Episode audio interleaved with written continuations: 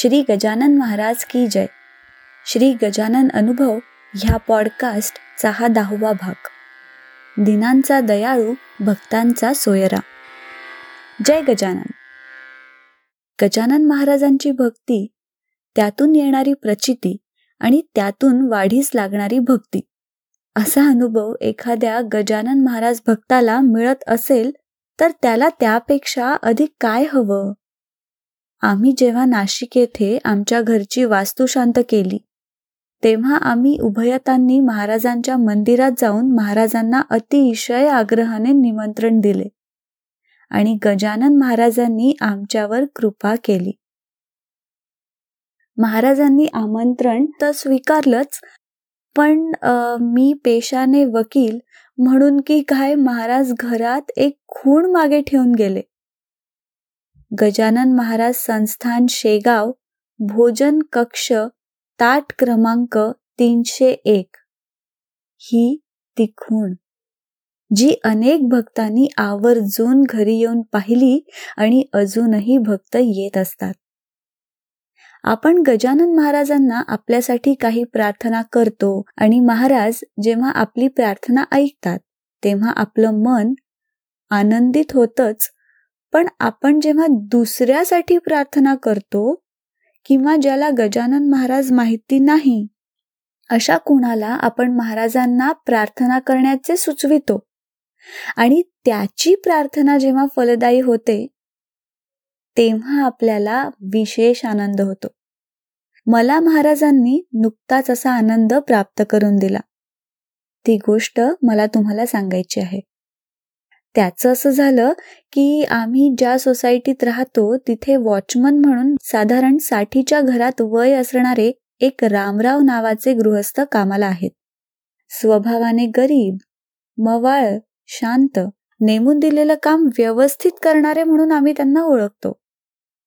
आधीच पदरात गरिबी त्यातून तीन मुली एक मुलगा असं मोठं कुटुंब. एका मुलीचं कसं बस लग्न झालं. जावयाच्या ओळखीने ही नोकरी मिळाली आणि रामराव बायको मुलाला गावीच ठेवून दोन मुलींसह कामाच्या ठिकाणी आले आणि मिळालेल्या छोट्या जागेत आसरा मिळवला. आता आयुष्याची घडी सुरळीत होईल असं वाटून इमानदारीने काम करीत असतानाच मध्यंतरी एक दिवस सोसायटीने विनाकारण किंवा कदाचित अत्यंत शुल्लक कारणाने किंवा कदाचित कुणाचा अहंकार दुखवल्याने तडकाफडकी रामरावाला कामावरून काढून टाकलं. आणि सामान घेऊन बाहेर कुठे निघून जाण्याचा आदेश दिला. रामरावचा संसार अचानक उघड्यावर आला. सोसायटीने नवीन कुणाची तरी नेमणूक रामरावच्या जागेवर करून टाकली. आता एकीकडे रात्रीचा काळोख दुसरीकडे भविष्यातील अंधार. दोन मुलींसह जाणार कुठं?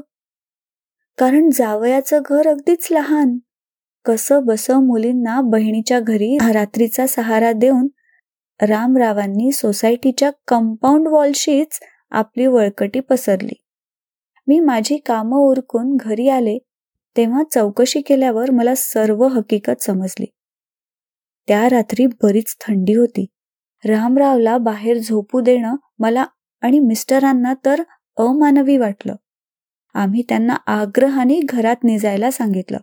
प्रथम ऐकायला तयार नव्हते पण खूप समजूत घातली तेव्हा रात्री हॉलमध्ये निजावे आणि सकाळी कामाच्या शोधात बाहेर जावे हे त्यांनी मान्य केलं. आमच्या हॉलमध्ये महाराजांसाठी एक खास बैठक तयार करून त्यावर शेगावला प्रसाद रूपाने मिळणारी मूर्ती व त्यामागे समाधीचा फोटो लावला आहे. माझ्या दिवसाची सुरुवात महाराजांना नमस्कार करून होते आणि रोज रात्री महाराजांसमोर उभं राहून त्यांचे आभार मानून माझा दिवस संपतो. दोन रात्री रामराव त्याच हॉलमध्ये निजले आणि दिवसभर कामाच्या शोधात वण वण फिरले. पण काम काही मिळाले नाही. त्यांच्या मनात गावाकडे परत जाण्याचा विचार घर करू लागला. तिसऱ्या दिवसाच्या शेवटी रात्री मी जेव्हा महाराजांसमोर उभी राहिले तेव्हा अचानक माझ्या मनातील भावनांचा उद्रेक झाला. रामराव तिथेच होते. मी त्यांना सांगू लागले.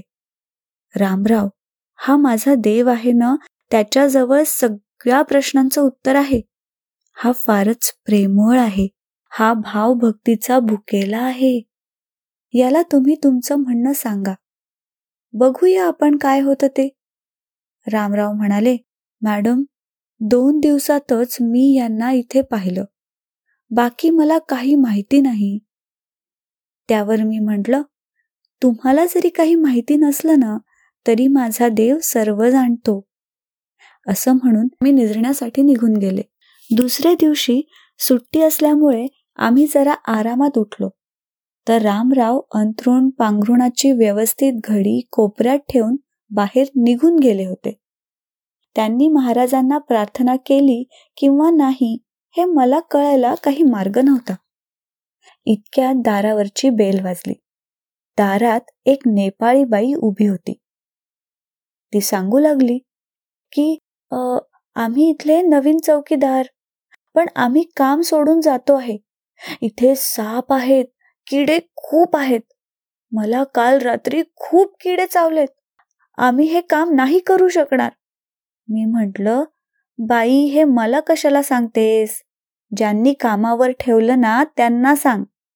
ते कुटुंब संबंधित माणसांना सांगून तडकाफडकी रिक्षात सामान कोंबून निघून गेलं. आता अडचण झाली सोसायटीची. कारण सगळीच कामं आ उभी होती. आता अन्य काही पर्यायच नव्हता. रामरावांचा शोध घेणे आवश्यकच होते. रामराव घाईघाईने आवारात शिरले. तो थेट प्रथम माझ्या घरासमोर उभे झाले. नमस्कारासाठी जोडलेले हात डोळ्यातून घळ घळ पाणी आणि रामराव बोलू लागले. मॅडम दोन दिवसांपूर्वी मला वाटलं होतं इथे आपलं कोणी नाही. पण मॅडम तुम्ही आपलेपणा दाखवलाच पण ते तुमचे गजानन महाराज? तेही माझे झालेत. काल रात्री निजण्यापूर्वी त्यांना खूप कळवळून प्रार्थना केली आणि तुम्हाला काय सांगू मॅडम? अहो ते काल रात्री माझ्या स्वप्नात आले. त्यांनी विचारलं काय रे? इथे गावापासून दूर का आलास? मी म्हटलं देवा माझ्यावर फार कर्ज आहे. माझं दुकान बसलं. शेती पिकत नाही म्हणून पोट भरण्यासाठी इथे आलो. त्यावर ठीक आहे म्हणून अदृश्य झाले. आणि आज हे सगळं असं घडून आलं. मी कसे ऋण फेडणार त्यांचे? मी त्यांना म्हटलं अहो माझा देव चतकोर भाकरी आणि पिठल्यावर संतुष्ट राहतो.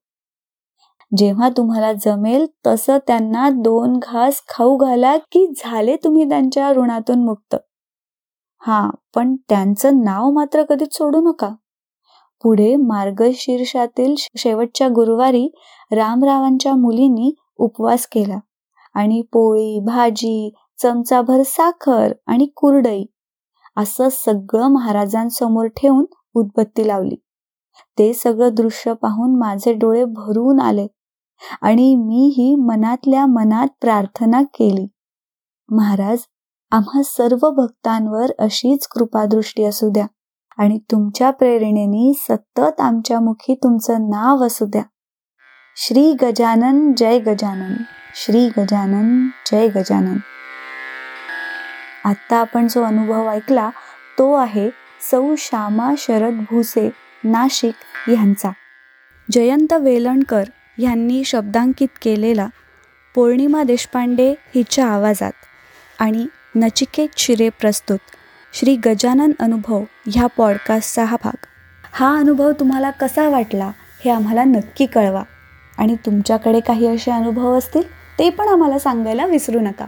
आपल्या प्रतिक्रिया किंवा अनुभव आमच्यापर्यंत पोहोचवण्यासाठी डॉक्टर जयंत वेलणकर आणि मी पॉडकास्टचे डिटेल्स एपिसोडच्या शो नोट्समध्ये दिले आहेत. दर गुरुवारी नवीन अनुभव ऐकण्यासाठी मी पॉडकास्टरच्या यूट्यूब चॅनलला लाईक आणि सबस्क्राईब करा.